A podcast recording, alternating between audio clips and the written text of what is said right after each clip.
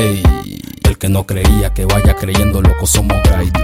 Estamos puestos para el bifeo, yo estoy grinding. John García en los controles dice grinding. Sí. ¿Cómo es grinding? Estás escuchando grinding. ¿Cómo es? Esto es grinding. ¿Qué dice John? Muy buenas, soy John García de Grinding Radio. Estamos ya de llenos en la segunda temporada del programa. Hoy tengo un invitado muy especial, como siempre, para una temática que llevo tiempo queriendo tratar de una vez. Es Erico. ¿Qué tal estás? Bienvenido. Muy buenas, John. ¿Qué tal? Encantado de estar aquí contigo, tío, otra vez. Un placer enorme, tío. Cuenta para todos aquellos que aún no conozcan tu nombre, quién eres, qué es lo que haces un poco en todo este mundillo. Ok, pues nada, tío, yo soy Erico, yo al fin y al cabo lo que hago es música, por cuestiones de la vida al final he acabado así currando un poquillo de estilista, entre comillas, con gente, sobre todo con gente, empecé con gente de mi entorno, como de La Osa y demás, y después he terminado, pues no sé, llegando a gente como Michael de la Calle, no sé, gente que tampoco está tan dentro del perímetro en el que yo me muevo, por así decirlo. Pero nada, un poquito eso, y solo indicar que yo tampoco soy estilista, ni en plan, no me gusta llamarme estilista porque sé que hay un montón de gente que ha dedicado un montón de tiempo de su vida, que ha estudiado eso, que sabe muchísimas más referencias que yo, y yo al final lo que creo que a la gente le gusta el gusto que yo tengo, por así decirlo, y han contado conmigo, pero que tampoco quiero, para que tú me entiendas, que se me califique de estilista de primera, porque respeto mucho el trabajo de los estilistas, y yo al final es un poquillo ayudar a la gente.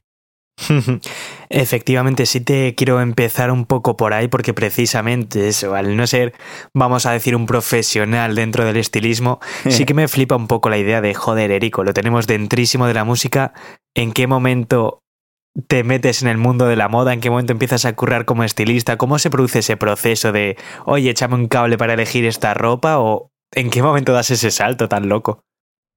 Pues al fin y al cabo creo que fue un poco todo por casualidad. El primer vídeo que hice así de estilista, entre comillas, digo de nuevo, fue con Judeline, con Lara. Y nada, súper agradecido de que me dieran la oportunidad de poder currar y nada, a raíz de ahí ya como nosotros también nos juntamos mucho en Madrid y demás, pues salió con Dani, con De La Osa, y de ahí un poquillo para arriba, básicamente.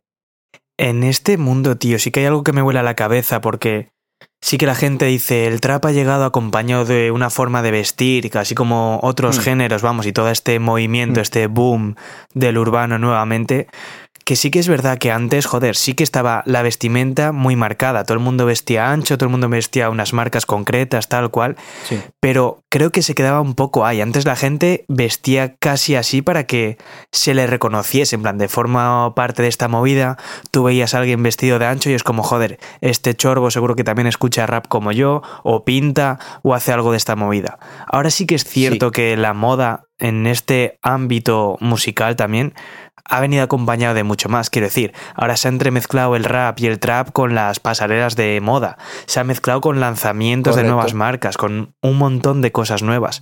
¿Cómo crees que ha venido ligado todo eso? ¿A qué se debe? Pues yo sinceramente creo que al final antes las culturas urbanas estaban muy separadas. O sea, yo creo que ahora mismo una persona que escucha heavy puede escuchar Raúl Alejandro, ¿sabes lo que te quiero decir? Sí. Creo que todo está conformado dentro de una misma, por así decirlo, globalización musical. Yo creo que puede ser por eso. Y también porque al fin y al cabo la gente se ha acabado uniendo. Al final una persona, como estoy diciendo, a lo mejor que es más entre comillas, emo, por así decirlo, le puede gustar Ghostemane, y a una persona que, como a mí, que no me considero de esa cultura urbana, también me puede gustar Ghostemane. Entonces, Ghostemane, ¿qué es? Yo creo que es un poquillo por eso, y porque ahora también en el mundo de la música se ha, sobre todo en Estados Unidos, se ha integrado mucho a los artistas, básicamente, como Travis, que acaba de sacar lo último, bueno, lo ha sacado ya hace un par de meses, con Dior y demás, y no sé, creo que son cosas que son súper bonitas que estén pasando. Que al final se habrá hecho de toda la vida, sí, porque Kanye, por ejemplo, hizo las Yeezy de Nike hace muchísimos años. Claro. Y eso era impensable. Y a día de hoy, pues, no sé, cualquier artista puede colaborar con Nike, con Puma, con lo que sea, porque como que se le da una confianza extra. Eso es, en mi opinión, claro. A mí sí que en España, irremediablemente, sí que me da un poco de yuyu pensar que, o sea, es algo bueno que ahora se tenga esa visión, pero que hasta hace años ha habido un cerrojazo enorme debido a causas feas, y me explico. Creo que antes existía un montón de homofobia, un montón de cosas de ese palo y de falta de profesionalización. Sí. Quiero decir, ahora es normal eso, tener un estilista para los videoclips o incluso para los conciertos, el ofrecer una imagen más allá de la música. Correcto. Pero joder, yo me acuerdo que hace años incluso tú podías decir, a mí es que me gusta Louis Vuitton, yo estoy mirando la Fashion Week de Londres, a ver qué pasa, qué cosas salen, y la peña te miraba raro, en plan de, pero chorbo, ¿qué eres tú? O un Richie o eres maricón directamente. Correcto, es como, pero qué mierda es esto, sí, tío. Desgraciadamente sí. Yo creo que ahora es el momento más bonito que ha habido en la moda, sobre todo para mí un gran referente de cómo viste Harry Styles. Y me encanta, por ejemplo, que Gucci, cuando le manda las colecciones, le manda las colecciones de mujer y le manda las de hombre. Pero es que le manda también las de mujer. Y se ponen las de hombre y se ponen las de mujer. Y lo roquea mejor que cualquiera. Y yo qué sé, creo que eso es algo muy bonito. Por ejemplo, el otro día estaba yo hablando con mi hermano entre comillas, Brownie, que es mi mano derecha aquí en Madrid, en todo, en la música, en todo, el que me hace tirar para adelante, el que me centra y el que me tiene que decir las cosas cuando me las tiene que decir. Y estábamos hablando justo de eso, te estábamos diciendo, hermano, pues yo me pondría una falda guapa, ¿sabes lo que te quiero decir? A mí me da una falda guapa, yo me la pongo. A ver, ya otra cosa es el impacto psicológico que tú tengas al salir a la calle o que te miren, o yo es que como soy muy sinvergüenza... me daría bastante igual, me costaría. Pero es algo que, no sé, que yo creo que es, no sé, la caña. Y que cuanta más barreras te pongas en lo que sea, lo mediano, a lo pequeño, a lo grande, a lo que sea, peor. Yo creo que cada uno haga lo que le salga de las narices y que todos podamos disfrutar de todo, yo qué sé. Me parece la caña, la verdad. Es que hablamos eso y gracias a Dios hay que hablar de progreso, porque hay que hablar de eso. Es que yo me acuerdo eso en mi círculo de amigos, sin ir más lejos, del ejemplo que he puesto antes, de hablar de cualquier marca y que la peña me dijese, pero ¿qué me estás contando? O sea, ese no es tu mundo para empezar o no debería estar relacionado contigo. Pero sin irnos tan lejos, en 2016, cuando sacó John Zag el disco de Jeffery, que él en la portada salía con un vestido de mujer simplemente, sí. Es como, joder, recibió un montón... Primero llamó mucha atención, mucha gente aplaudiendo, mucha gente diciendo efectivamente eso, que es la mejor respuesta para mí, que es la de haz lo que te salga de la polla. O sea, no te voy a decir ni que está mal ni que está bien, sino si a ti te parece que está bien, para mí tiene que estar bien, porque ese es el puto fin de todo, en plan de si a mí me da igual lo que hagas, no debería ser algo raro ni que llamase la atención para empezar. Pero recibió un montón de críticas y es como, joder, si no es ni algo novedoso. Kurt Cobain se ponía blusas de mujer para los conciertos, o sea, es como, no sé... Claro, yo por ejemplo, y en España creo que de las primeras imágenes que tuvimos así de impacto fue Yung Beef, si no me equivoco. Tal cual. Y se le tiró muchísimo, claro. Al final, que te tiren no siempre es malo. Al final está en boca de la gente por bueno o por malo, entre comillas, para, sobre todo para un artista, no tiene por qué ser malo. Pero también lo vimos, si no me equivoco, con Cecilio G, no sé si un año antes o un año después, que sacó un vídeo. Exacto. Y yo me acuerdo que esa época fue un como se dice en mi tierra, un explotío de opiniones, porque la gente se lo tomaba a mal. Sí, sí. También te digo que yo lo que no me gusta es forzar nada. No me gusta forzar nada. Y creo que también hay veces que se fuerzan mucho las cosas. Que se hacen las cosas para llegar a tal o a cual sin venir a cuento. ¿Sabes lo que te quiero decir? Sí, sí, totalmente. Como lo que te estoy diciendo de Harry, por ejemplo. Harry se pone falda, pues yo me voy a poner falda, tal cual. Pero creo que siempre tiene que haber, en plan, diversidad y que eso, que cada uno al final haga lo que quiera. Porque mira el vídeo de Lil Nas, esto que sacaron también hace ya un tiempecín. que sale así vestido de tía, un vídeo también super LGTBI, y a mí me parece increíble, para mí de los mejores vídeos que tiene, vamos, sin duda. Totalmente. Sí que me gustaría, volviendo a eso, quiero mantenerme todavía en España por situaciones locas que se hayan vivido, porque también, o sea, parece que no, pero algo que ha tenido mucha importancia y se me viene a la cabeza en el mundo del estilismo, creo que fue ya fase 2013, si no me equivoco, cuando salió el tema de Aligueros de C. Tangana, okay, que era como de repente un boom de Lacoste, de ningún rapero está asociado en eso más que el rollo correcto low life, exacto, y de repente es como... No, hemos pasado de robar en las tiendas estas marcas de lujo a que de repente Lacoste pongan la puta cara de un rapero, todo vestido de esa forma y tan característica, que era lo contrario a lo que se llevaba entonces, con náuticos, con polos, y es como, hostia, eso también yo creo que abrió muchísimos prismas, quieras que no. Correcto. Sí, al final yo creo que eso también empezó con el grupo Arsenic, no sé si sabe... si sabe, no, la verdad que no. ¿Qué grupo es? Pues al fin y al cabo es un grupo francés, si no me equivoco, es esta historia por una chica que hace posts en Insta y demás, que explica mucho cosas de estilismo. Ahora mismo es que no me acuerdo cómo se llama, perdóname si me estás escuchando.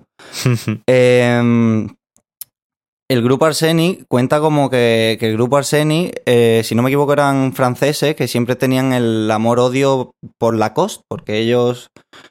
siempre metían de Lacoste, pero Lacoste incluso no quería que gente como ellos vistiese su marca, ni quería representarlo, ni nada. Bueno, al fin y al cabo, te lo resumo rápido, si no me equivoco, que no sé la historia a 100% a ciencia cierta, solo es el dato. Sí. Al final, Lacoste tuvo que patrocinarlo, porque vio tanta demanda social y tanta presión social que al final, entre comillas, le tuvieron que comer un poquito abajo, ¿tú me entiendes? Sí, sí. Y ahí creo que fue uno de los primeros impactos del estilismo de grandes marcas como Lacoste, porque siempre, sabemos que siempre Nike, Adidas, siempre han colaborado con, han sido más marcas más sport, pero una marca que era como Lacoste, que era, no sé, como no...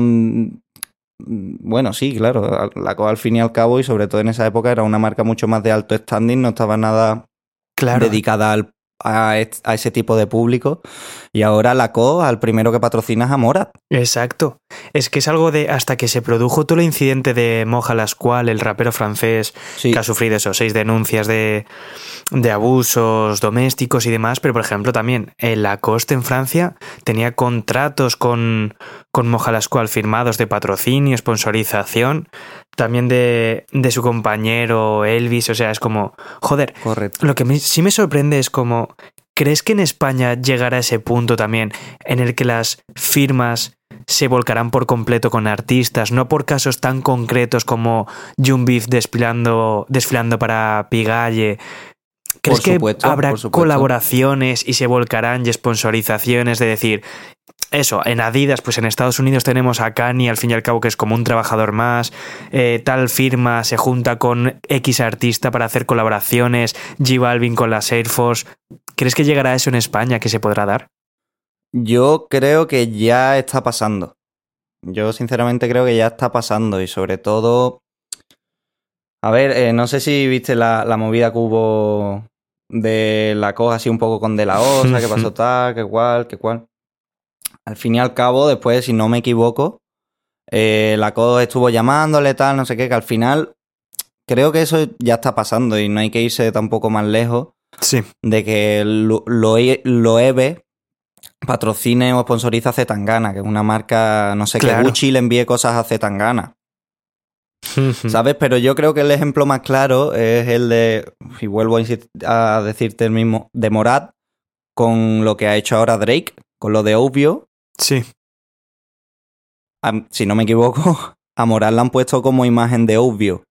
Sí, totalmente. España. Para la nueva temporada. Entonces, efectivamente. Eso ya me parece... O sea, que Drake le comente a Morad en el Instagram. Eso me parece una locura. Que le siga, tío. What the fuck, tío. Qué guapo, tío. Es que me parece súper... No sé, yo que soy muy... Tal que vivo cual. Mucho las cosas, me parece algo magnífico, la verdad, en plan. A mí lo del verano de Morad, así desprendiéndonos del tema unos pocos segundos, pero me ha parecido de locos en cuanto que fue todo como escalonado y a la vez no, porque fue cosa de 3 días, pero que se veía venir, en plan de eso. De repente empiezan a salir fotografías de la nueva colección de Ovo y ponía eso, representadas por Morad en Barcelona. De repente Morad entra en las listas de la radio de Ovo. De repente Drake sigue a Morad en Instagram, le empieza a comentar las fotos y todo el mundo como diciendo, eso. ¿Pero qué me estás contando, tío? Yo al principio creía que la había fichado hasta el sello y me quedé pálido. En plan, que no te digo que no vaya a pasar. Eso te iba a decir, habrá que ver qué ha pasado estas últimas semanas y qué se hace público para ello. Me parece una flipada. Y eso a lo que íbamos. Al final las marcas yo creo que no son tontas, ¿sabes? Y que cada vez, sobre todo, está trabajando gente más joven y se está quitando un poco la castización, por así decirlo, porque antes, eso, lo típico que había 4 tíos que estaban a punto de jubilarse y eran la gente que tomaba las decisiones. Ahora creo también que se confía muchísimo en la gente joven. Y creo que la gente joven al final es la que está en la movida y la que sabe lo que va a tirar por estas marcas, lo que va a tirar por la otra y demás. Por eso hay gente como influencer o lo que sea que por una historia, yo qué sé, te hacen lo que sea. ¿Sabes lo que te quiero decir? Y al final no se puede negar lo innegable, por así decirlo, ¿sabes? Exacto. Se me vienen más ejemplos a la cabeza. En España sí que es cierto que para el lanzamiento de Puma de las RSX volvieron a contar efectivamente con Yung Beef también. Puma ha estado involucrada con Afro Juice en un montón de ocasiones.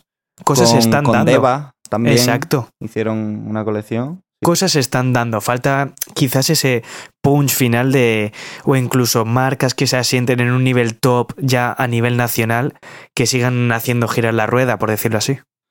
Correcto, yo al final, por ejemplo, Lacoste, yo creo que es una de las marcas que mejor lo hace, también porque en ese departamento se ocupa Raquel Vieira, no sé si sabéis quién es. Raquel, cuando quieras hablamos, por favor, Raquel. Que nada, que creo que es una chica que hace las cosas muy bien, creo que es muy inteligente, no por hacerle la pelota, sino por los movimientos que hace, por la peña a la que coge, en la que se fija, y en el que se fija o en la que se fija, no sé cómo lo hace, pero siempre va a estar ahí. Y al final creo que también representa muchísimo a la marca, ¿sabes? Sabe coger a gente que vaya a representar la marca. Exacto. No va a coger a cualquiera, ¿sabes? Sí que me gustaría que escuchásemos, porque he preguntado a varias personas de dentro de este mismo mundillo, como a Itu de Polemo en Madrid, a Carpa. Claro, que nos hablen un poco de cuál ha sido su papel dentro de todo este movimiento, cómo ven ellos estos últimos años y qué va a pasar en un futuro. Así que nada, vamos a escucharles y ya de seguida te voy a estar preguntando más sobre ¿qué ves para los próximos tiempos en España? Okay. Hola a todos, soy Raquel Vieira, soy portuguesa, aunque llevo ya 12 años en Barcelona y soy PR and Communications Manager de la Costa Ibérica. Y muchas gracias por invitarme a participar en este episodio de Grinding, es realmente un placer. Antes de trabajar en la Costa, donde llevo ya algunos años, trabajaba en una agencia donde llevamos la distribución de marcas de streetwear y también publicábamos una revista de culto que se llamaba Sneaker Freaker Spain. Hablando de la vinculación de la Costa con la música urbana, hay que decirlo que ha nacido de forma muy natural, especialmente si tenemos en cuenta que es la marca de sportswear referente en Europa.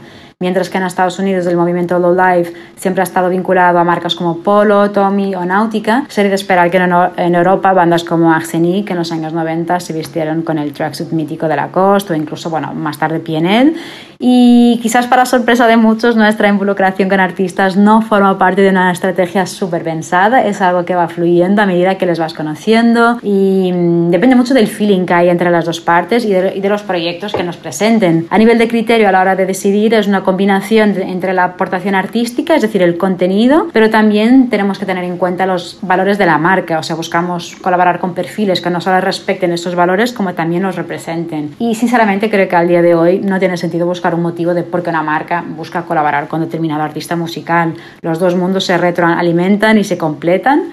los artistas necesitan de las marcas para construir su identidad y proyectos, de la misma forma que las marcas necesitan estos músicos para conectar con el público de una forma mucho más emocional y duradera. Es un win-win que debe ser visto como una relación orgánica, y de hecho cuando hay una colaboración donde lo único que la sostiene es el acuerdo financiero, es como que ya no te lo crees, ¿no? Porque se ve que es muy forzado. Así que espero que el futuro pase por aquí, por relaciones auténticas y creíbles, donde las dos ganen y que se puedan crear proyectos bonitos y que impacten a medio y largo plazo. Sobre el género urbano también, o sea, tampoco no quiero opinar mucho ya que la música no es mi expertise, pero aunque vaya mutando, considero que es un género que, bueno, viene de la calle y por eso debe estar siempre en la mira de las marcas, porque siendo muy honestos, hoy las tendencias nacen en la calle y de ahí llegan al high fashion.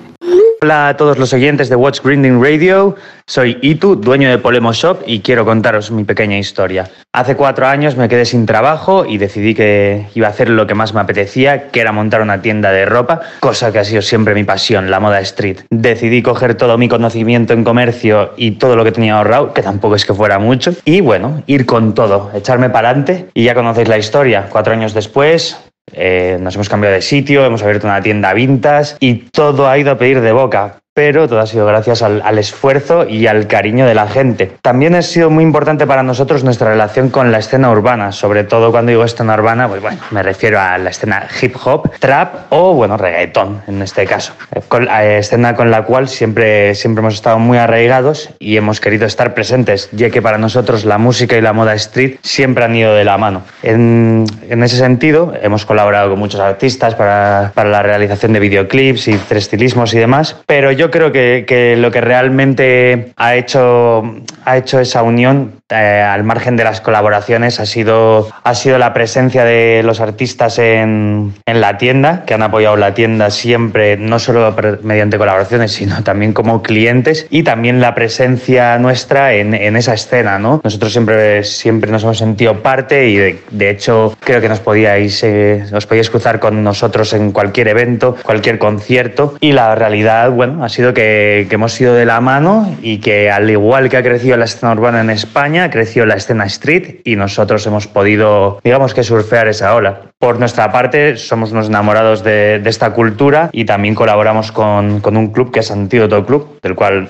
somos accionistas, si se puede llamar así. Digamos que trabajamos con Antídoto Club y para nosotros esa es otra parte importante a la hora de impulsar la escena. No solo intentar vestir a gente, sino intentar traer a gente, traer artistas, generar cultura urbana, tanto mediante la música como mediante la moda. Espero que me hayáis conocido un poquito más y si queréis venir a verme, ya sabéis, Corredera Alta de San Pablo, número 2. Un abrazo, chicos.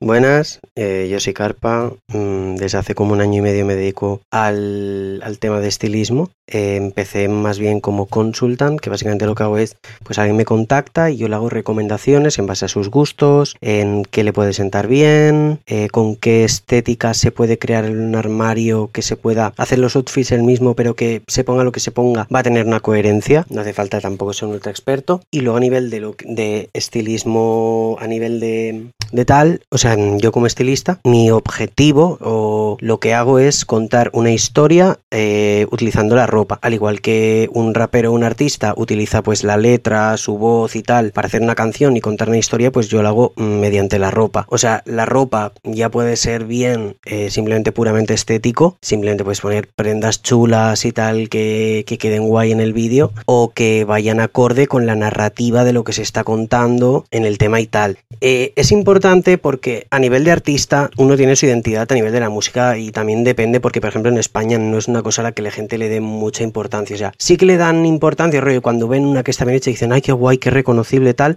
pero como que no se le da mucha importancia a la figura del estilista. O sea, si estás metido dentro, pues sí que conoces gente y tal, pero la figura del estilista es esa. A nivel de estilista personal de un artista, pues lo que le hace es pues recomendarle las últimas prendas que ha salido, encontrarle prendas antiguas, difíciles de encontrar, bien de precio o cómo se pueden conseguir, y es un poco eso lo que hago a nivel de estilista personal, de pues por ejemplo a Cruz Cafune, que le llevo todo el tema de consultant de moda, yo que sé, al principio de empezar a llevar todo el tema del vestuario y tal que le llevo, pues como que nos conocimos un poco tal, me explicó sus gustos y yo le hice como un un PDF en el que le mostraba distintos estilos, estéticas, marcas y tal, que le puedan interesar para dónde nos íbamos a centrar para que él pudiese formar un armario de ropa en plan bien. Y él lo que hace es que me pasa un presupuesto y una parte es para mí y otra parte es para gastar en ropa, para que os hagáis una idea un poco de cómo funciona. Y un poco la importancia es esa, más bien de la identidad del artista, lo reconocible que sea. Hay artistas que consideran que no es importante la figura de lo que yo hago y otros que sí que la valoran mucho, pero bueno, poco a poco. Por ejemplo, el Recycled ha sido una figura como muy importante de que dentro de lo que es movida rapero, pues gracias a Nasotillo, como que un rapero como que tema diseñador y tal, como una identidad un poco más cuidada, porque hasta ahora pues como el tema rapero sí, o sea, tenían pues la estética rapero, la ropa que se ponen, de pues movida rapero, o sea, me entiendes perfectamente lo que quiero decir, pero que a nivel de como algo más original, que no sea simplemente pues me cojo las últimas Nike y una sudadera de Supreme, ¿sabes? O sabes que tenga como una estética todo lo que hace.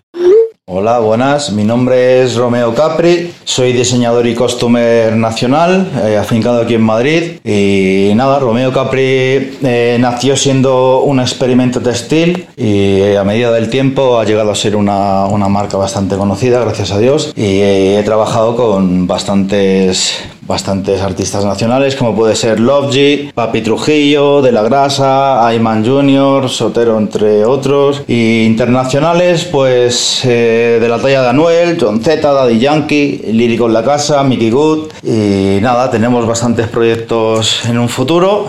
Y nada, y animo a todo el mundo a que visite mi página de Instagram y mi página web. Y nada, os mando un saludo para todos y espero que estéis bien, ¿vale? Un abrazo muy grande. Hasta luego. Ya de vuelta, sí que te quería comenzar preguntando por algo muy concreto. Y es como, okay, ¿cuáles recuerdas tú también como momentos o figuras clave que hayan marcado todo este boom de la moda y el estilismo en el ámbito urbano, por englobar todo en verdad, aunque no todo tiene por qué ser urbano, pero de estos últimos años? Quiero decir, por ejemplo, sí que veo súper importante lo que hemos comentado ya, y él mismo nos ha hablado de Itu en Polemo, el nacer de esa firma, de esa tienda en Madrid. Se me viene a la mente la tienda de las gorras en Madrid también, después juntándose Látigo, con De La Fuente, sí, exacto, y haciendo todas esas movidas. ¿Qué firmas, qué gente, qué movimientos se te vienen a la cabeza que hayan marcado estos últimos años en el nivel nacional? Pues mira, yo sinceramente, sin ir más lejos, y ya no es por nada, pero justo Itu, creo que es una persona que ayuda a todo el que puede. ¿Sabes lo que te quiero decir? Yo le tengo muchísimo cariño, es la polla. Sí. Con perdón. Y creo que siempre como que intenta ayudar a la gente. A mí me ha hecho falta no sé qué con Michael, siempre que lo que te haga falta, tal. Y mira que yo después, incluso que le hacía falta una foto, que se perdieron la foto, que es que le da igual, es un tío que es enorme. Entonces yo, que faltaba tal para Lovgy, De La Osa, no, todo lo que te haga falta te va a ayudar, ¿sabes? Yo tampoco conozco a muchísima gente en Madrid, porque yo vine aquí en 2017 y me acuerdo que yo tenía un estilo muy... En plan, yo venía de Jerez. Claro. No tenía un estilo tampoco. Allí en Jerez, en aquella época, nadie se ponía... Casi nadie, con perdón, se ponía TN, ni se ponía tal. Y yo al final siempre he querido vestir eso porque era lo que vestían los niños de sexto de primaria, para que tú te hagas una idea. Cuando yo era pequeño, estaba en primero de primaria o algo así, veía a los chavales de mi colegio que jugaban al fútbol con las Night Shocks, con las Night TN, con el No Fear, con, no sé, como marcas súper, que están súper marcadas, Rottweiler, todo ese rollo, ¿sabes? Como el si no fuera Fear. Chap de España, ¿sabes? Y yo vine un poquillo con ese rollito tal, y me acuerdo que Itu, en aquella época, en 2017... Justo pasé por esa calle y digo, tío, ¿qué tal? No sé qué, en plan, sin conocerme de nada, en plan, que no entré ni en la tienda, en plan, fue de fuera. Y, tío, qué rollo, no sé qué, no sé cuánto. Y yo justo llevaba unas Night Shocks, ¿vale? Que las había comprado por Wallapop.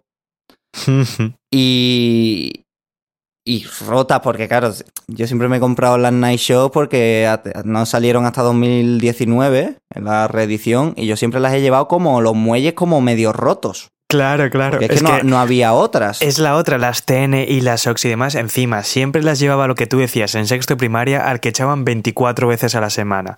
Y exacto, esto es así. Exacto. Esto es así. Molaba, la verdad. El que llevaba la coletita como Anakin Skywalker en la 2, ¿sabes? Tal cual. El rabillo ese que llevaba ahí. Pues a mí me molaba ese rollo, tío, de verdad. Exacto. Pues era como, no sé, tío. Qué fantasía. La gente que se iba de rave luego, yo ni lo sabía. Pero nada, justo a lo que iba, en plan, me acuerdo que Itu me dijo, guau, tío, tal, no sé qué, y al día siguiente volví a pasar por ahí y me invitó a su casa a comer, que nunca se me olvida. Me invitó una carbonara que no vea cómo estaba.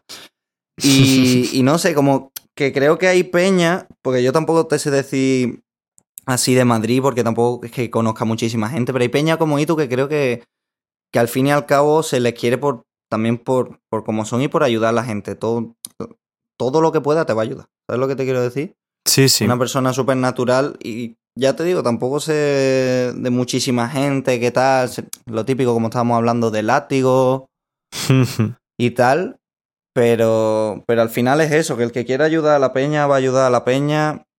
Hay muchísima gente también que creo que tiene la posibilidad de ayudar y no creo que tenga la obligación, pero no ayuda. Y al final, yo qué sé, el que quiere ayuda, ayuda, y el que no quiere ayuda, no ayuda. Tampoco quiero ser más... Totalmente. Más entrevesado.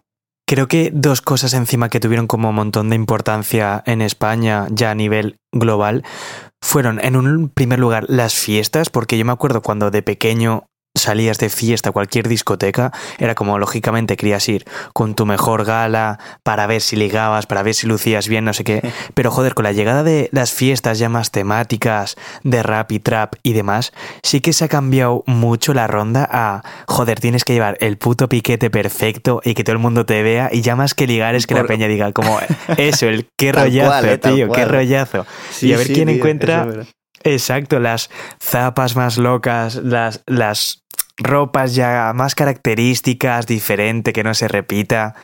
Y eso creo que tuvo, joder, en Inferno, en todas las fiestas que ha habido en España, creo que se ha tenido un montón en cuenta, tío. En alguna ha estado por ahí en Infierno. Sí, sí, sí.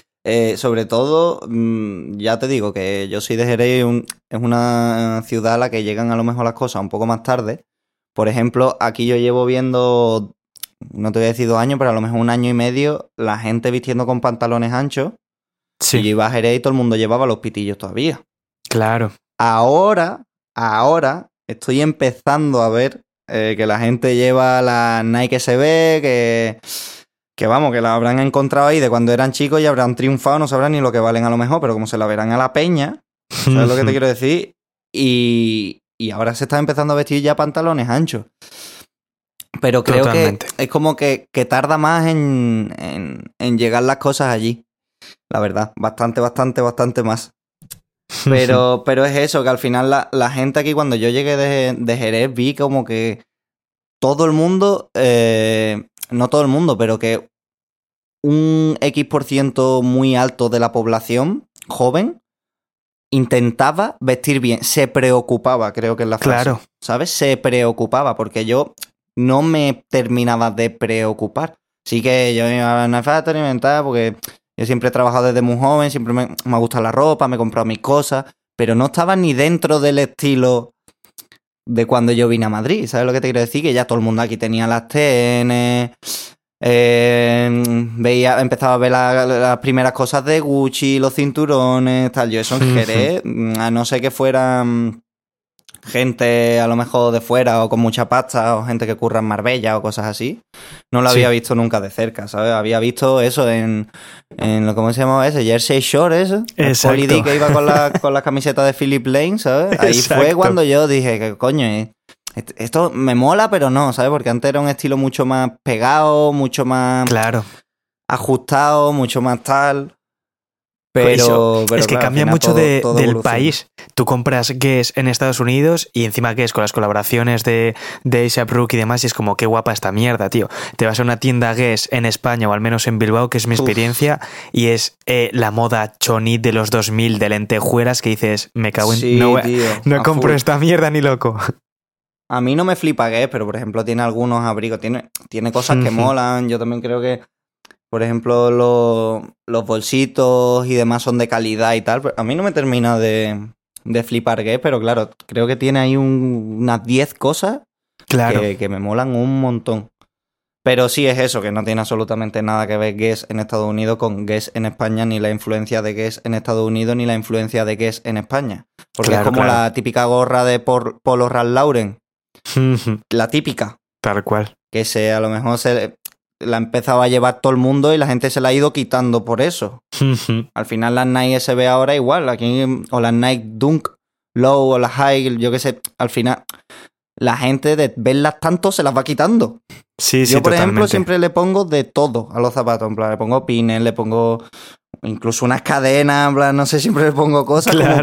como para que nadie... Porque antes era rollo, yo tengo estos zapatos y siempre me los compraba nada más que salían. Por ejemplo, bueno, mucho, yo qué sé, las TN OG, las Blue. Yo al final no se las ves a nadie, pero ya cuando a lo mejor bajan de precio... Y ya se las empieza a pillar la peña y dices tú, ¿qué coño hago? Porque estos zapatos hace 2 meses solo me los veía a mí y los veía a lo mejor una vez a uno en la calle, ¿sabes? Y yo ir como alguien va vestido, eso para mí es, vamos, me puede dar algo. Claro. Personalidad siempre ante todo, la verdad. Totalmente. La otra cosa, aparte de las fiestas, que sí quería...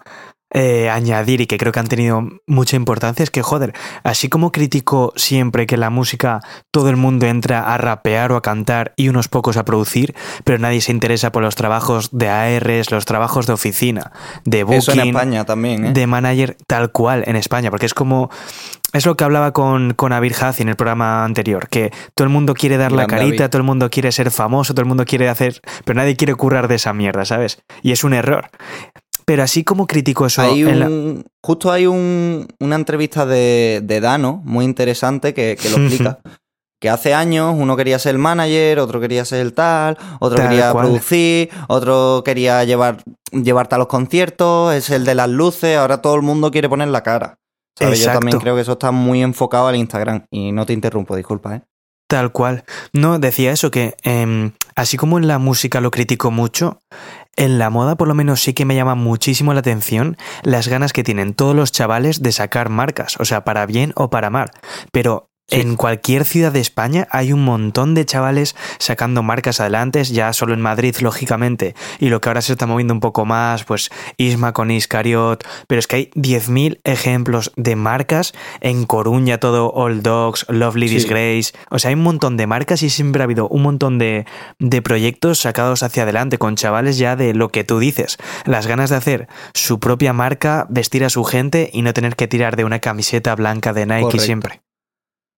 Sí, al fin y al cabo yo creo que es eso, que la gente, ya que está tan presente el mundo de la moda en la cultura urbana ahora mismo, pues yo qué sé, la gente quiere sacar sus cosas. Creo que ha sido así desde hace ya un tiempo, pero ahora es verdad que están un montón de marcas en auge, un montón de publicidad en Instagram, no sé. Al final creo que está mucho más globalizado ahora eso. Pero también porque la gente tiene la necesidad de crear. Creo que aparte de que estemos en una época en la que... No sé cómo explicarte. Todo el mundo quiera poner la cara. Creo que estamos en una época súper creativa. Sí.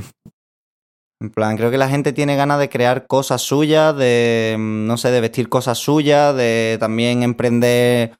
un negocio, entre comillas, y eso, que no sea todo la marca con el símbolo de Nike. Claro. Sí que creo que existe esa necesidad de lo que tú dices, de destacarse, o sea, de diferenciarse, pero no en un sentido malo ni mucho menos, sino que antes sí que era como más fácil, o la gente tenía la concepción más cercana de formar parte de un rebaño, tampoco en un sentido despectivo, pero era en plan de, joder, eso está guapo, eso voy a vestir. Ahora la gente es como que tiene que diferenciarse al máximo exponente. Es en plan de eso. Ya no me vale con esa cami de Nike está guapa para muchos, sino que dice, hostia, necesito algo más, algo que me represente, en plan de hacer mi propia marca o mis propias camisetas mismamente, o decir, joder, mi colega crea una marca que en verdad sé de dónde viene mi colega, sé lo que representa su marca y su vida, y prefiero llevar esto antes que Nike, por muy guapo que esté o lo que sea. Y es ese sentido de identificarse también, pero más al detalle, cada vez más concreto. A mí, por ejemplo, un chaval que me flipa, tío, en plan que me flipa, que me flipa a otro nivel, ¿vale? Charlie Smith. ¿Sabes quién es? Sí, sí. Eso me parece, claro, para mí lo máximo, en plan cosas únicas, cosas divertidas, color, no sé. Yo creo que si lo ve a Gata Ruiz de la Prada le mola y todo, te lo juro. Que tiene sentido, o sea, en plan de, en verdad, eso es lo que hemos estado viviendo ahora con el desarrollo de los raffle y de las zapatillas exclusivas. Es como, joder, la gente está guay pero quiere X punto para no verlas repetidas en todo el mundo. Es algo que nueva vez se ha prostituido por completo. Ahora las Yeezy se hacen 5 millones y se siguen vendiendo al mismo precio, pero ni, claro, en un principio nació así, con la idea de ser algo más exclusivo y que te identifique para unos pocos, para los que vivían esa movida. Correcto. Sí, es que estoy de acuerdo, básicamente. Al final, también en un mercado en el que tú ves que, entre comillas, te funciona, pues ya las cosas no son exclusivas. ¿Qué pasa? Que antes tampoco llevaba la Yeezy todo el mundo. Claro. Estaba tan también el poder adquisitivo de la gente a lo largo de los años ha aumentado. Por suerte. Entonces, antes tener una Yeezy era como comprarte, no sé, una casa. Ahora tener una Yeezy, todo el mundo puede tener una Yeezy. Antes Kanye West, cuando se compraba los bolsos de Louis Vuitton, en plan, era como, ¡buah, este tío cómo ha conseguido esto! Ahora, tal, yo qué sé. El padre rico que había viajado a Estados Unidos, se había pillado en una tienda y es como, ¡buah! ¿Y esas Jordan de dónde salen? Mis colegas, vamos, yo tengo ahí un bolso de Louis Vuitton, ¿sabes? Yo no soy Kanye West, ¿me entiendes? Claro. Entonces, ya yo también creo que ha perdido un poquito como lo de ser especial, ¿sabes? Porque al estar al alcance de todo el mundo, que eso lo veo bien, también deja de ser especial. Porque no es nada único, no es que tú... Bueno, has visto lo de... lo has tenido que ver, tío, lo de... El vídeo ese de la madre con la niña del bolso de Louis Vuitton. Del primer Louis Vuitton, sí, totalmente. Dios, tío, brother. Madre mía, ¿cómo? Es que eso lo explica todo lo que estoy diciendo, ¿sabes? Creo que eso detalla exactamente lo que quiero transmitirte, tío. Que al final, yo qué sé, está todo tan... Que a la gente le va a seguir haciendo ilusión, pero ya es que es una risa, tío. Totalmente. Sobre todo porque antes era que tiene un Louis Vuitton, lo tiene un tío que ha sido rico toda su vida, pues te da igual, pero lo tiene un tío que ha llegado desde abajo, que no sé qué, pues lo veías como algo tal. Ahora, como no sabes quién era rico y quién está desde abajo, porque exacto, todos vestimos igual, exacto, pues estamos en las mismas. Nada, joder, para ir cerrando ya, en verdad que me ha flipado la charla, joder. Sí que eso, no estás solo en la moda y vienes de presentar un disco, tío. Quiero que me cuentes un poquito eso, qué has estado currando, qué es lo que has estado presentando, para que la gente pare y lo escuche un poco también, así brevemente. Cuéntame. Pues justo hemos sacado mi primer disco debut, Kintsugi, KNTSG, que nada, la verdad que estoy muy contento. Lo he hecho con varios productores, que por ejemplo con G.S. Dao sacamos el adelanto Pinmaker con G.S. Dao, que siempre ha sido para mí uno de mis ídolos musicales, también por cercanía territorial, por así decirlo, por cercanía, y que yo siempre he admirado y que a día de hoy he podido tener la suerte de tener un tema en mi disco con él. El beat tengo beats con él y demás, y sí, algunos proyectos abiertos ahí, pero justo el beat que he utilizado fue Peacemaker, que fue un disco que se llama Imágenes, que si no me equivoco colaboraba Dano también y tal. Y yo me acuerdo que yo estaba en Jerez y 2016 tal, salió eso, me volví loco porque yo siempre los había escuchado a su crío y demás, y me acuerdo que lo escuché y me volví loco. Y siempre, en plan, ha sido mi beat favorito. Siempre. Hostia. Suyo. ¿Qué pasa? Que he tenido la suerte de que, claro, yo siempre lo veía como algo inalcanzable, nos hicimos amigos, tal. Claro. Me dice, no, tírate eso cuando te dé la gana, no sé qué. Y yo en plan, ¿qué? Claro, y me tiré un año desde que me lo dijo sin hacerlo, por presión. El vértigo, totalmente. Sí, justo, porque para mí es, vamos... Para mí es un grande, junto a Twiste y Brownie, que también son personas cercanas, muy cercanas a mí, para mí son los rookies. Bueno, Gese ya está en otra órbita porque ya está despegando, ya está con MCent y tal. Pero, por ejemplo, Twisted y Brownie y tal. Maube, no sé si lo conoces, a Zou. Sí, sí. Pues también está en el disco, no sé. Colegas míos, un prodigio de la guitarra, Emi Galvez, también me ayuda un montón en el disco. Mi colega Alberto, Globalize, también está dentro. Estoy encantadísimo, la verdad. Qué bueno, joder. Estoy súper encantado con el disco debut y nada. Ahora vamos a hacer... no, ya está hecha. Hay otro tipo de música que yo creo que le va a sorprender a la peña, porque yo, si me ves la música que hacía hace un año y medio, era un poco así como rap, pero era un poco R&B y tal. Sí, y sí. A mí siempre me ha gustado mucho cantar. Mi madre, vamos, no sé si lo sabes o si lo comentamos la otra vez, que es cantante de jazz, bossa nova, blues, hostia, boleros, bueno. Tal. Sí. Y nada, yo siempre me he criado mucho con esa música. También me gusta mucho, estoy escuchando ahora muchísimo música africana y tal. Y bueno, ya no voy a dar más pistas, pero estamos haciendo algo en mi opinión, bastante especial, la verdad. Qué buena, joder. Creo que a la gente le va a sorprender. Pues nada, que la gente se lo goce realmente. Nada, sí que quiero mandar un saludo muy importante, tío, a Overtime y a True Damage, que son las dos marcas encima, que estamos hablando de moda, que están apoyando Grinding esta temporada a fuego. Así que nada, ya podéis visitar las dos tiendas, pillar las movidas que están haciendo ahora. Y nada, joder, por último, darte a ti las gracias por sentarte este rato a charlar conmigo, tío. Que lo he disfrutado mucho y nada, joder, gracias de verdad. Igual, tío, mil gracias por invitarme y todo lo que sea echarle un cable a Grinding, aquí estamos, hermano. Ya lo sabes, tío, para lo que haga falta. Totalmente. Pues nada, que la gente se queme todo lo que está haciendo Erico, toda la música nueva que está saliendo. Y nada, por mi parte esto es todo. Yo soy John García y esto es Grinding Radio. Música, estilo, rompe, grinding. ¿Qué dice John? Yo, ¿qué onda, pa? Y lo Bolívar y Cristal Yao con el Bambas, hermano. Conexión Asturias, Cantabria, estamos en esa. Wow, me lleve mirada de envidioso, lo sé. Paso con cuidado porque van a morder. Estamos la moving coro, lleno mi cuello de oro. La paso rolando efectivo contando, si me buscas le tiro a todo. Gano endemoniado aunque no pierda la fe. Viviendo una movie que no van a entender. Estamos la moving coro. Mi cuello de oro, me paso rolando efectivo contando, si me buscas le tiro a todas.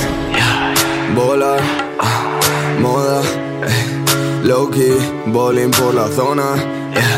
Y ahora, rola, en hora punta subiéndome a la ola. Ando pasado de aquí,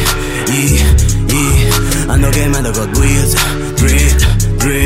Ando con los 7 money pa' dormir. Voy para allá que me dicen así, Salgo del barrio con moda, salgo como rock and roll. Se piensa que esto se joda, a mí no me pasan las horas. Ahora no vamos más global, 5 niños no boda. Ahora me llama 2 horas, si me miro la ropa. Ando mezclando trago de colores pa' matar hasta 6, Se dan pastillas si no son doctores, volando a las 6, Ando entre locos picando unas flores, una morena dripeando la cuore, Si me preguntan no sé, Wow, me llueve mirada de envidioso, lo sé. Paso con cuidado porque van a morder. Estamos la moving coro, lleno mi cuello de oro. La paso rolando efectivo contando, si me buscas le tiro a todo. Cando endemoniado aunque no pierda la fe. Viviendo una movie que no van a entender. Estamos la moving coro, lleno mi cuello de oro. La paso rolando efectivo contando, si me buscas le tiro a todos. Si me buscas le tiro, no le doy un respiro. Si venimos de Ciro, joven guapo vampiro. Escaleras al cielo, cuando llego me tiro. Ey, sí, cuando llego me tiro. Marihuana en el tarro, te da catarro, me dicen raro, te descaro. Tú vas de culo, yo voy de cara, tú vas de chulo. Yo no le paro, voy para el estudio, grabo otro palo, Yo no le paro, voy para el estudio, grabo otro palo,